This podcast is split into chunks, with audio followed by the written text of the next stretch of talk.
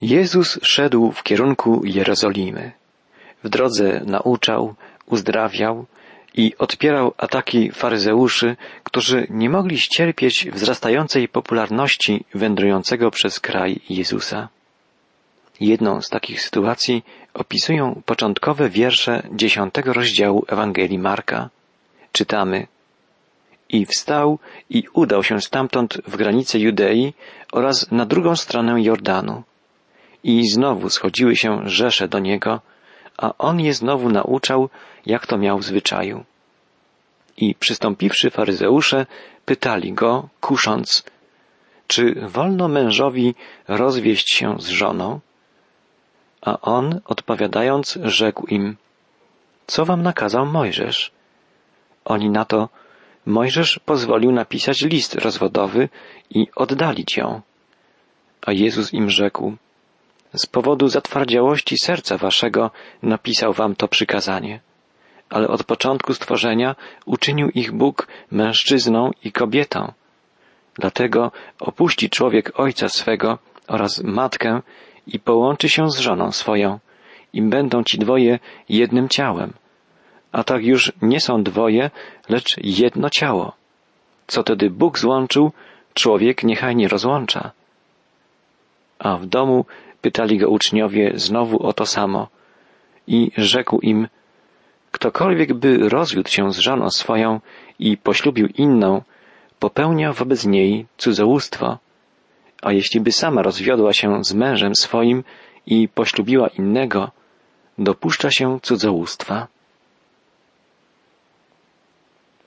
Jezus dał wyraźnie do zrozumienia, że traktuje przepis z prawa mojżeszowego jako odpowiedź na określoną sytuację, a nie jako coś trwale obowiązującego. Źródła, na które Jezus powołał się za drugim razem, sięgały znacznie dalej w przeszłość, bo aż do stworzenia świata. Jezus zacytował werset z Księgi Rodzaju, z pierwszego rozdziału. Pan Jezus uważał, że w samej swej naturze małżeństwo jest czymś trwałym, czymś, co nierozerwalnie łączy dwoje ludzi w jedno, tak silnie, że żadne ludzkie prawa ani przepisy nigdy nie mogą go rozwiązać. Jezus stwierdził, że od samego początku świata małżeństwo miało być trwałością i jednością i nie mógł tego zmienić przepis mojżeszowy dotyczący sytuacji tymczasowej, dany ludziom, jak powiedział Jezus, z powodu zatwardziałości ich serc. W Ewangelii Mateusza czytamy, że Jezus także bardzo zdecydowanie zakazuje ponownego małżeństwa, ale dopuszcza rozwód z jednego powodu z powodu cudzołóstwa. Prawdą jest, że cudzołóstwo i niewierność rozwiązują w istocie więzy oraz jedność małżeńską. Gdy zostanie popełniony grzech cudzołóstwa, jedność małżeństwa ulega zniszczeniu a rozwód sankcjonuje jedynie stan faktyczny. Ale prawdziwy sens tego fragmentu tkwi w tym, że Jezus domagał się, aby rozluźniona moralność seksualna jego czasów uległa poprawie. Tym, którzy poszukują w małżeństwie jedynie przyjemności, trzeba przypomnieć, że z małżeństwem związana jest również odpowiedzialność. Pamiętajmy, że jako małżonkowie jesteśmy odpowiedzialni za trwałość naszego związku przed Bogiem i przed sobą nawzajem. Bardzo piękna scena z życia Jezusa wyrysowana jest w następnym urywku dziesiątego rozdziału Ewangelii Marka. Od wiersza trzynastego czytamy. I przynosili do niego dzieci, aby się ich dotknął, ale uczniowie gromili ich. Gdy Jezus to spostrzegł, oburzył się i rzekł do nich, pozwólcie dziadkom przychodzić do mnie i nie zabraniajcie im, albowiem takich jest Królestwo Boże. Zaprawdę, zaprawdę, powiadam wam, ktokolwiek będzie przyjął Królestwa Bożego jak dziecię, nie wejdzie do niego. I brał je w ramiona i błogosławił, kładąc na nie ręce. Ta opowieść mówi nam najpierw bardzo wiele o Jezusie. dowiadujemy się, że należał on do osób, które troszczą się o dzieci i na które dzieci też zwracają uwagę. Zapewne nie był człowiekiem surowym, ponurym, pozbawionym radości. Musiał tkwić w nim jasny promyk słońca. Zapewne często się uśmiechał, wesoło się śmiał. Dzieci go lubiły, kochały. Co tak bardzo Jezus lubił i cenił w dzieciach? Po pierwsze, dzieci cechuje pokora. Na ogół dziecko czuje się zakłopotane, gdy jest wyróżniane i wychwalane. Nie nauczyło się ono jeszcze myśleć w kategoriach posiadanego stanowiska czy ambicji. Nie nauczyło się jeszcze dostrzegać znaczenia własnej osoby. Po drugie, dzieci charakteryzuje posłuszeństwo. To prawda, że dzieci są często nieposłuszne, ale choć brzmi to może paradoksalnie, naturalnym instynktem dziecka jest posłuszeństwo. Nie poznało ono jeszcze dumy i fałszywego poczucia niezależności, które rozdzielają ludzi między sobą i także człowieka od Boga. Po trzecie, dzieci cechuje ufność. Jest taki okres w życiu dziecka, kiedy uważa ono, że jego ojciec wszystko wie i ma zawsze rację.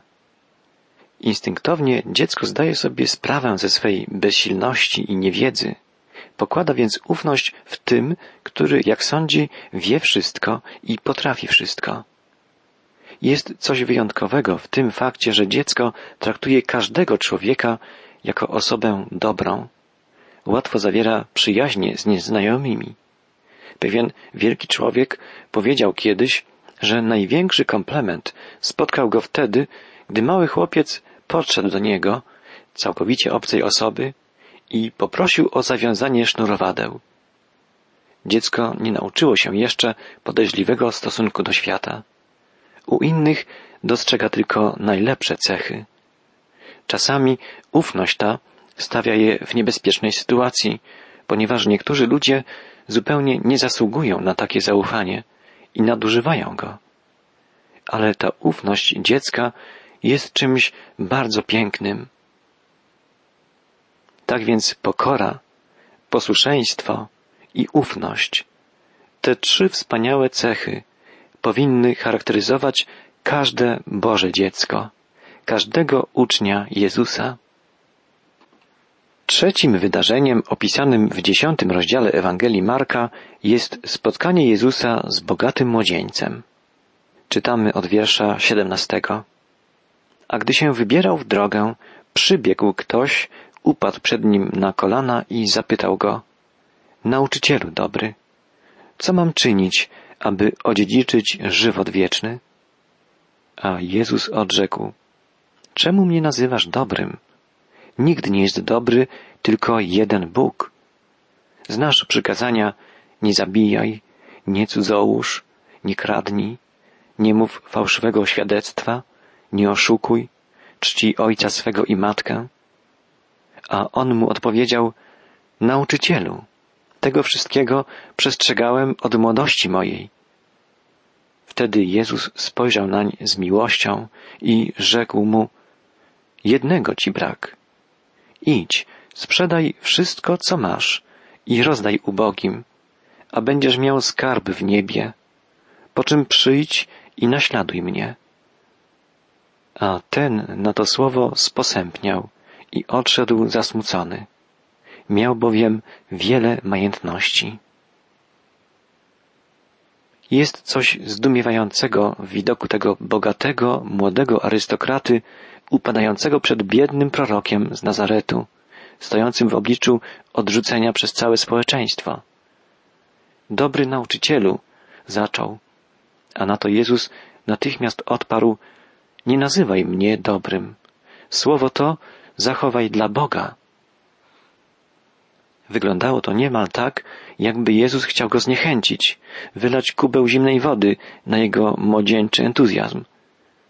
Ten młody człowiek przybiegł do Jezusa pod wpływem wzmożonych emocji.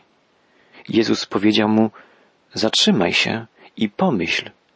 Jesteś cały przejęty z emocji, Nie chcę, żebyś przybył do mnie pod wpływem chwilowego uczucia. Przemyśl spokojnie, co robisz. Jezus powiedział, w istocie nie staniesz się chrześcijaninem jedynie poprzez sentymentalne uczucia. Musisz rozważyć, jakie koszty ponosi za sobą pójście za mną, służba Bogu. Żaden inny fragment Nowego Testamentu nie określa lepiej zasadniczej prawdy chrześcijaństwa. Jezus najpierw cytuje przykazania, przykazania, które były podstawą uczciwego, szacownego życia.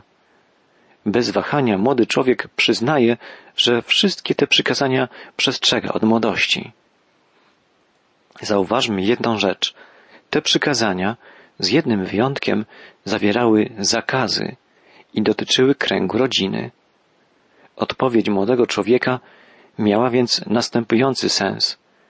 Nikogo w życiu nie skrzywdziłem. I tak rzeczywiście było. Ale prawdziwe pytanie powinno brzmieć, co dobrego uczyniłeś tym ludziom? A w stosunku do tego człowieka brzmiało ono jeszcze precyzyjniej. Przy całym swym bogactwie, swych dobrach, przy tym wszystkim, czego mógłbyś użyć, co dobrego zrobiłeś dla innych? Chrześcijaństwo polega nie na czynieniu pewnych niewłaściwych rzeczy, ale chrześcijaństwo polega na czynieniu dobrych rzeczy, na czynieniu dobra. Pod tym względem człowiek ten, tak jak wielu z nas, zawiódł. Tak więc Jezus rzucił temu człowiekowi wyzwanie. Wyjdź poza moralną uczciwość i przestań patrzeć na dobroć jako na coś, co polega na niedokonywaniu złych czynów, lecz zaangażuj siebie i to, co posiadasz, w pomaganie innym. Znajdziesz wtedy prawdziwe szczęście teraz i w wieczności. Ale młodzieniec nie potrafił tego uczynić. To prawda, niczego nie ukradł, nikogo nie oszukał, ale też nigdy nie starał się być ofiarnie hojnym, nigdy nie starał się pomóc. Można być uczciwym, jeśli się nikomu niczego nie zabrało, ale być chrześcijaninem oznacza dawać siebie innym. Choroba posiadania wszystkiego jest tragedią człowieka, który przybiegł do Jezusa. Na tę chorobę cierpi dzisiaj wielu z nas. Wszyscy chcemy dobra, ale tak niewielu z nas zdecydowanych jest zapłacić za to dobro właściwą cenę. Jeśli naprawdę chcemy naśladować Jezusa, musimy wyzbyć się żądzy posiadania i musimy być gotowi do dawania, do pomagania innym, nawet jeśli będzie nas to kosztowało naprawdę wiele. Nawiązując do rozmowy z bogatym młodzieńcem, Jezus nauczał dalej swoich uczniów, że umiłowanie bogactwa jest przeszkodą w osiągnięciu życia wiecznego. Potem po raz trzeci Jezus zapowiedział uczniom, że czeka go rychła, męczeńska śmierć. A następnie miała miejsce niezwykła rozmowa Jezusa z Jakubem i Janem. Czytamy od wiersza 35. I przystąpili do niego Jakub i Jan, dwaj synowie Zebedeusza, i rzekli, Nauczycielu, chcemy, abyś nam uczynił, o co cię prosić będziemy. A on rzekł do nich, co chcecie, abym wam uczynił? A oni mu rzekli, spraw nam to, abyśmy siedzieli w chwale Twojej, jeden po prawicy Twojej, a drugi po lewicy. A Jezus im powiedział, nie wiecie, o co prosicie. Czy możecie pić kielich, który ja piję, albo być ochrzczeni tym chrztem, którym ja jestem chrzczony? Odpowiedzieli mu, możemy. Wtedy Jezus rzekł im, kielich, który ja piję, pić będziecie i chrztem, którym jestem ochrzczony, zostaniecie ochrzczeni. Ale sprawić, abyście zasiadali po mojej prawicy czy lewicy, nie moja to rzecz. Przypadnie to tym, którym zostało zgotowane. Gdy to usłyszało dziesięciu, poczęli się oburzać na Jakuba i Jana. Ale Jezus przywoławszy ich, rzekł do nich, Wiecie, że ci, których uważa się za władców narodów, nadużywają swej władzy nad nimi, a możni ich rządzą nimi samowolnie. Lecz nie tak ma być między wami. Ale ktokolwiek by chciał być między wami wielki, niech będzie sługą waszym. I ktokolwiek by chciał być między wami pierwszy, niech będzie sługą wszystkich. Bowiem Syn Człowieczy nie przyszedł, aby Mu służono, lecz aby służyć i oddać swoje życie na okup za wielu. Jezus z całą wyrazistością określa różnicę między kryterium wielkości obowiązującym w Jego królestwie i w królestwach tego świata.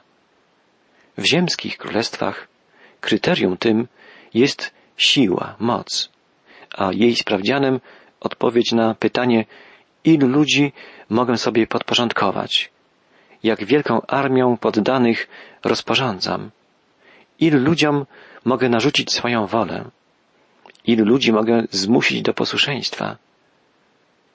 Nie tak jest w Królestwie Jezusa. W Królestwie Jezusa tym kryterium jest służba. Wielkość w nim nie polega na oddaniu wielu ludzi w służbie jednemu człowiekowi, ale na oddaniu samego siebie w służbie wielu ludziom. Podstawowym problemem ludzkiej egzystencji jest to, że ludzie chcieliby pracować jak najmniej, a zyskiwać jak najwięcej.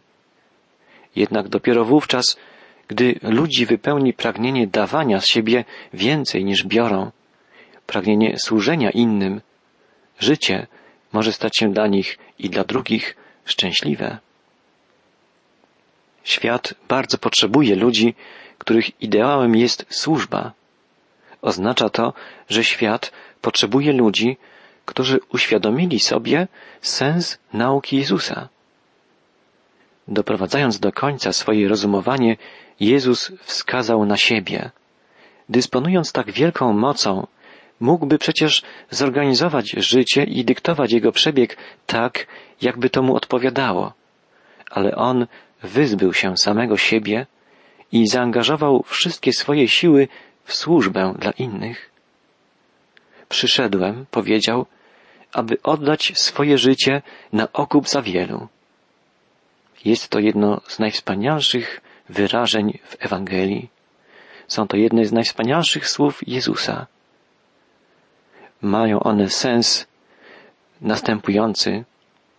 Mają nas nie tyle zachwycać, ale przede wszystkim zachęcać, zachęcać do służby wobec wszystkich, tak jak czynił to Jezus.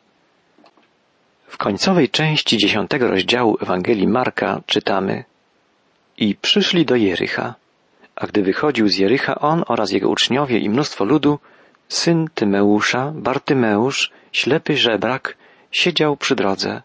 Usłyszawszy, że to Jezus z Nazaretu, począł wołać i mówić Jezusie, synu Dawida, zmiłuj się nade mną. I gromiło go wielu, aby milczał. A on tym więcej wołał Synu Dawida, zmiłuj się nade mną. Wtedy Jezus przystanął i rzekł, zawołajcie go. I zawołali ślepego, mówiąc mu, ufaj, wstań, woła cię. A on zrzucił swój płaszcz, porwał się z miejsca i przyszedł do Jezusa. A Jezus, odezwawszy się, rzekł mu, co chcesz, abym ci uczynił? A ślepy odrzekł mu, Mistrzu, abym przejrzał. Wtedy rzekł mu Jezus, idź, wiara Twoja uzdrowiła Cię. I wnet odzyskał wzrok i szedł za nim drogą. Ta historia ukazuje nam wiele spraw, które możemy nazwać warunkami zaistnienia cudu. Po pierwsze, widzimy tu wielką uporczywość Bartymeusza. Nic nie mogło go powstrzymać w dążeniu do spotkania się z Jezusem twarzą w twarz. Był absolutnie zdecydowany, by spotkać się z Jezusem. W umyśle Bartymeusza nie istniało jakieś mgliste, niejasne życzenie ujrzenia Jezusa. Nie. Bartymeusz naprawdę z całych sił pragnął spotkać się z Panem. Po drugie, reakcja Bartymeusza na wezwanie Jezusa była natychmiastowa, pełna zapału i tak ochocza, że odrzucił przeszkadzający mu w ruchach płaszcz, żeby szybciej przybiec do niego. Wielu ludzi słyszy wołanie Jezusa, ale w rzeczywistości ludzie często mówią poczekaj, aż zrobię to a to. Ale Bartymeusz przybył do Jezusa błyskawicznie. Czasami szansa zdarza się tylko jeden raz. Bartymeusz wykorzystał tę szansę. Czasami ogarnia nas fala pragnienia, żeby porzucić jakiś obyczaj lub żeby oczyścić swoje życie z tego, co jest w nim złe i w pełniejszy sposób oddać się Jezusowi. Ale równie często nie postępujemy tak, jak należy w danej chwili i wówczas szansa mija i może już więcej nie powrócić. Po trzecie, Bartymeusz wiedział dokładnie, czego chce. Pragnął odzyskać wzrok. Kiedy idziemy do dentysty, nie prosimy go o wyrwanie dowolnego zęba, ale tego jednego bolącego. Tak też powinno być między nami a Jezusem. Kiedy przychodzimy do Jezusa, będąc tak zdesperowani i zdecydowani jak Bartymeusz, mogą się zdarzyć wielkie rzeczy. I na koniec zawarta jest w tej historii jeszcze jedna cenna myśl. Bartymeusz mógł pozostać żebrakiem siedzącym przy drodze, ale kiedy został uzdrowiony, poczuł się dłużnikiem Jezusa. Odzyskawszy wzrok, poszedł za Jezusem. Nie trzymał się już samolubnie swej własnej drogi, kiedy jego pragnienie spełniło się i został uzdrowiony. A więc rozpoczął jako potrzebujący, przeszedł do okazania wdzięczności, a zakończył wiernością. Szedł za Jezusem. I to stanowi doskonałe podsumowanie kolejnych etapów życia każdego ucznia Jezusa. Skoro i nas Jezus uleczył z duchowej ślepoty, bądźmy Mu wdzięczni i wiernie służmy Mu tym wszystkim, czym On nas obdarował.